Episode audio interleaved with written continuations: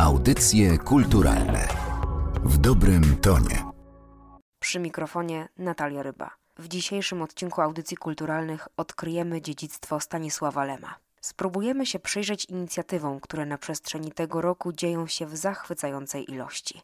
To wszystko oczywiście w związku z trwającym właśnie rokiem Lema. Warto dodać, że Narodowe Centrum Kultury również włącza się w te obchody na wielu płaszczyznach, organizując m.in. serię koncertów Dziedziniec Kultury Lemisja, których motywem przewodnim jest twórczość Stanisława Lema, czy chociażby tworząc wystawę plenerową przed Galerią Kordegarda. W przestrzeni miejskiej Narodowe Centrum Kultury zaznacza obecność pisarza poprzez jego wizerunek w postaci muralu, który oglądać można na warszawskiej patelni. Inicjatyw jest wiele, a przed nami jeszcze kilka. Więcej na razie nie zdradzamy, ale już teraz zachęcamy do obserwowania działalności NCK i wypatrywania Stanisława Lema. W temat dziedzictwa Stanisława Lema pomoże nam zagłębić się dzisiejszy gość, Wojciech Zemek, sekretarz Stanisława Lema. Obecnie zarządza prawami autorskimi i kultywuje dorobek pisarza.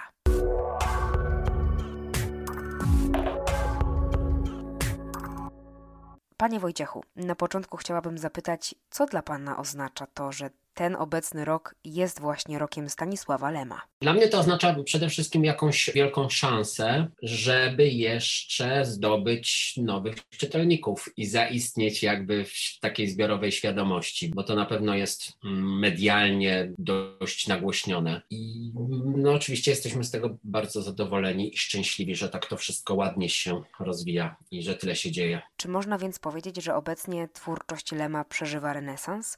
Czy Pana zdaniem to wszystko przekłada się na to, że więcej osób sięga po jego książki? Wydaje mi się, że twórczość Lema była na takiej krzywej wzrostowej. Jeżeli chodzi o jej popularność, to obserwowałem, że ta ilość wydań, na przykład za granicą, ale też w Polsce, sukcesywnie rośnie, że, że po prostu z roku na rok jest ich więcej. Teraz w tym roku Lema to liczymy nawet, że będzie ponad 100 nowych wydań. Mamy taką serię 100 książek na stulecie Lema i, i będzie tam, mamy nadzieję, właśnie 100 wydań z całego świata z tym logo LEM 2021. Przede wszystkim jest bardzo dużo takich oddolnych wydarzeń i inicjatyw, różnych takich małych projektów i to nas najbardziej cieszy, że właśnie różnego rodzaju placówki kulturalno-oświatowe czy centra biblioteczne organizują nie tylko wystawy, ale całkiem czasem przemyślane, takie ambitne projekty, które mają na celu propagowanie twórczości Lema, ewentualnie jakieś takie twórcze rozwijanie jego dorobku. To też jest super, że to jest no, twórczość Lema jest w tym momencie trochę pożywką dla, dla dalszych działań. Jakie są Pana zdaniem najciekawsze tropy lemowskie w kulturze? Trochę ze wstydem, że tych wydarzeń jest tak dużo i jakby ich bieżąca obsługa, rejestrowanie, publikowanie jest na tyle czasochłonne, że nie miałem kiedy, nie miałem czasu po prostu się zatrzymać i zastanowić, czy któreś z nich jest takie najbardziej oddaje ducha właśnie twórczości Lema, czy najbardziej pasuje do tego jego dorobku. Mnie osobiście bardzo ujął taki projekt Instytutu Polskiego w Izraelu, mianowicie Food Lemology. Za pomocą jakiejś kreatywnej agencji wynajdują utworach Lema fragmenty dotyczące no, szeroko pojętej gastronomii, czy żywności, czy jakichś odkryć na tym polu, czy różnych wymyślonych przez Lema istniejących albo nieistniejących potraw i jakby je ilustrują i publikują na Instagramie. Super projekt i taki bardzo wizualnie bogaty i tak jakby pokazuje nowy wymiar twórczości mistrza, którego te odwołania kulinarne są dosyć częste. No, mieliśmy tam na przykład u niego wołowinę, która się popsuła na pokładzie, prawda, rakiety kosmicznej i Tichy ją wyrzucił za burtę i ona tak krążyła, powodując co ileś minut krótkotrwałe zaćmienie słońca. I tam jest sporo takich smaczków, o to jest dobre słowo w kontekście tego projektu gastronomicznego i to uważam właśnie, że jest fajne, bo jakby tworzy pewną dodaną wartość. Ale też, nie wiem, niektóre konkursy są super. Widzę, że tam uczestnicy dobrze odbierają, dobrze rozumieją twórczość Lema. Bardzo mi się podobają te konkursy na plakat kilka ich było. Plakat filmowy, plakat taki jakby dotyczący roku Lema, no to plony tych konkursów są niezwykłe. Będzie kilka, jeśli nie kilkanaście wystaw właśnie prezentujących dorobek tych prac. Wiele z tych wydarzeń, które dzieją się w tym roku, na przykład Ocean Solaris, czyli instalacja multimedialna, to będzie połączenie nowej technologii z takim klasycznym tekstem, dźwiękiem, ruchem. I w ogóle można powiedzieć, że większość tych wydarzeń łączy ze sobą świat technologii i świat rzeczywisty. Czy myśli pan, że w jakiś sposób sceptycznie nastawiony do technologii Stanisław Lem mógłby to ocenić? To nie jest tak, że Stanisław Lem nie lubił technologii. On po prostu był sceptyczny i, i, podkreślał często, że technologia zawsze ma swój awers i rewers, prawda? Czyli ma tę stronę jasną i pozytywną, która przynosi nam korzyści, ale może być też bardzo łatwo wykorzystana przeciwko człowiekowi. Można by długo opowiadać i dyskutować, jak to postrzeganie, ten stosunek do technologii podczas życia czy w ramach rozwijania się twórczości Lema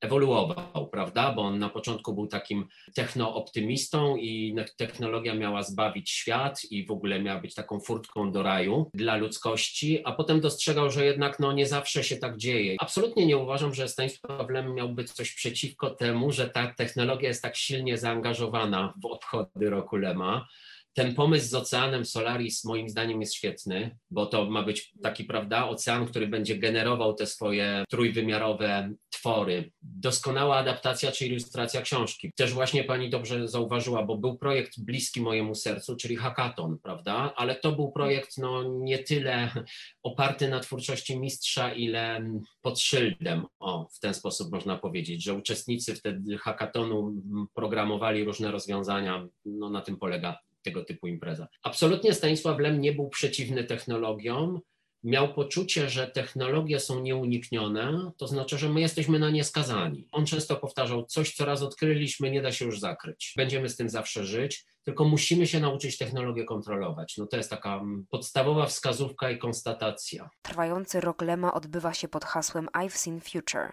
czyli widziałem przyszłość.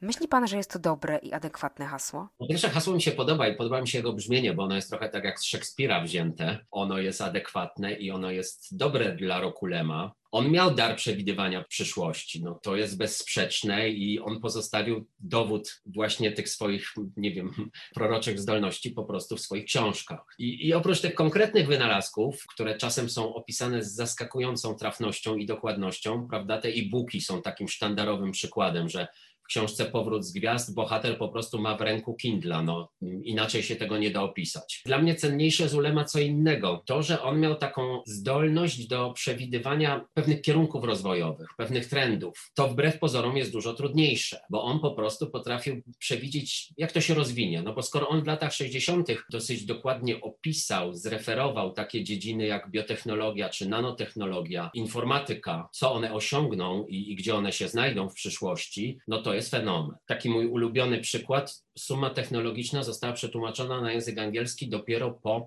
50 latach czyli dosłownie kilkanaście lat temu, już po śmierci Stanisława Lema. The New Scientist, czyli bardzo prestiżowe mm, naukowe czasopismo anglojęzyczne, po ukazaniu się właśnie angielskiego wydania napisało taką entuzjastyczną recenzję, że to niewiarygodne, jak wiele Lem trafnie przewidział i że gdyby ta książka została przetłumaczona zaraz po jej polskim wydaniu, czyli tam właśnie 50 lat wcześniej, to świat naukowy wyglądałby zupełnie inaczej. To dowodzi właśnie siły i zdolności takich futurystycznych prognoz Stanisława Lema. No, najlepszy dowód, jaki sobie można wyobrazić. Czarno na białym, po 50 latach bierzemy książkę, co tam sobie Stanisław Lem wymyślił i okazuje się, że to wszystko sprawdziło się. I praktycznie wszystkie, z czego też śmiał się dosyć serdecznie Stanisław Lem. Nie to, żeby szczególnie wychwalał swoje osiągnięcia, natomiast podkreślał, jak te wszystkie dzieła, świat za 100 lat na przykład, jak one zupełnie trafiły kulą w płot. O. No a tutaj mamy hmm, książkę, taki opus magnum Stanisława I ta książka w ogóle robi teraz zawrotną karierę zagraniczną, bo Zaraz za wydaniem angielskim poszło hiszpańskie wydanie, a teraz się tłumaczy na chiński. Myślę, że bardzo ciekawym tropem jest również dziedzictwo Stanisława Lema w kontekście popularności w Związku Radzieckim, głównie w latach 60. XX wieku. Czy w tamtym okresie wynikało to głównie z sowieckiego optymizmu wobec przyszłości i nauki, czy z czegoś jeszcze, bo przecież y, ta popularność trwa nadal i nie ustępuje. Trochę tak, to znaczy w ogóle te książki Stanisława Lema zrobiły niesłychaną karierę w tak zwanym obozie demokracji ludowej. To były takie czasy dosyć siermiężne, prawda? No, pisało się te socrealistyczne powieści mm, nafaszerowane ideologią, więc na tym tle no to, to był taki egzotyczny ptak, to co pisał Lem, więc nic dziwnego, że wygłodniali czytelnicy, mając z jednej strony do wyboru te książki pod tytułem Traktory zdobędą wiosnę, rzucili się na fantastykę naukową w doskonałym, wbrew pozorom, Lem nie lubił tych swoich pierwszych książek, ale w doskonałym wydaniu Lema, bo, bo to są, to jest kawał dobrej literatury. W latach 60. już, już klasyki jak Solaris, Głos Pana, czy powiedzmy Powrót z Gwiazd, czy Niezwyciężony. My podpisujemy takie umowy wydawnicze z rosyjskim wydawcą, nie na konkretne tytuły i w ramach tej umowy wydawca przez ileś tam lat wydaje w różnych wariantach praktycznie wszystkie książki, jakie napisał Stanisław Lem. Na przykład są na rynku rosyjskim do kupienia dwie serie dzieł Stanisława Lema, cały czas dostępne. A oprócz tego pojedyncze utwory. Rosjanie chyba lubią takie autorytety, prawda? Oni mieli kiedyś cara, potem mieli Stalina. Nie to, żebym porównywał Stanisława Lema do, do tych dyktatorów, natomiast lubią mieć swoją gwiazdę, swoją albo w tym wypadku częściowo swoją czy cudzą. Lema pokochały w Związku Radzieckim elity, przede wszystkim w latach 60. On tam był fetowany i noszony na rękach przez cały świat naukowy, jak przyjeżdżał do Rosji. Spotykali się z nim nobliści, taką nobilitacją w pewnym sensie jego literatury, z docenieniem właśnie tego całego zaplecza filozoficznego, naukowego, ale też metafizycznego, prawda? Bo to metafizyka ulema i taka dusza po horyzont, powiedziałbym, rosyjska jest wciąż obecna jakoś ugruntował się ten status pisarza kultowego i rzeczywiście tak Lem w Rosji funkcjonuje. Ostatnimi czasy na przykład rynek hiszpańskojęzyczny tego Lema na piedestał postawił, ale no oczywiście to nie jest nieruchomy pomnik, tylko po prostu cały czas tam się nowe rzeczy wydają. Także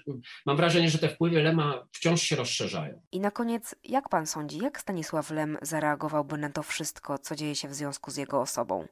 Byłby zadowolony z tego uznania, chociaż no, na brak uznania już, już za życia nie mógł narzekać.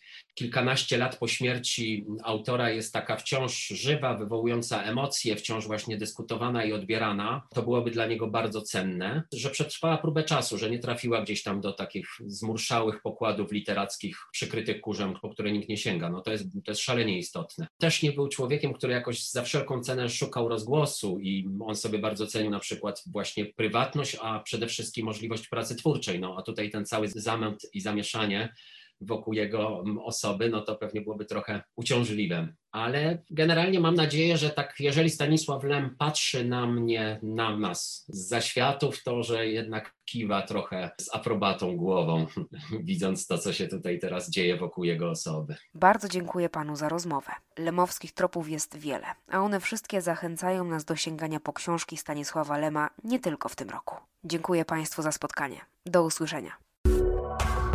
Audycje kulturalne w dobrym tonie.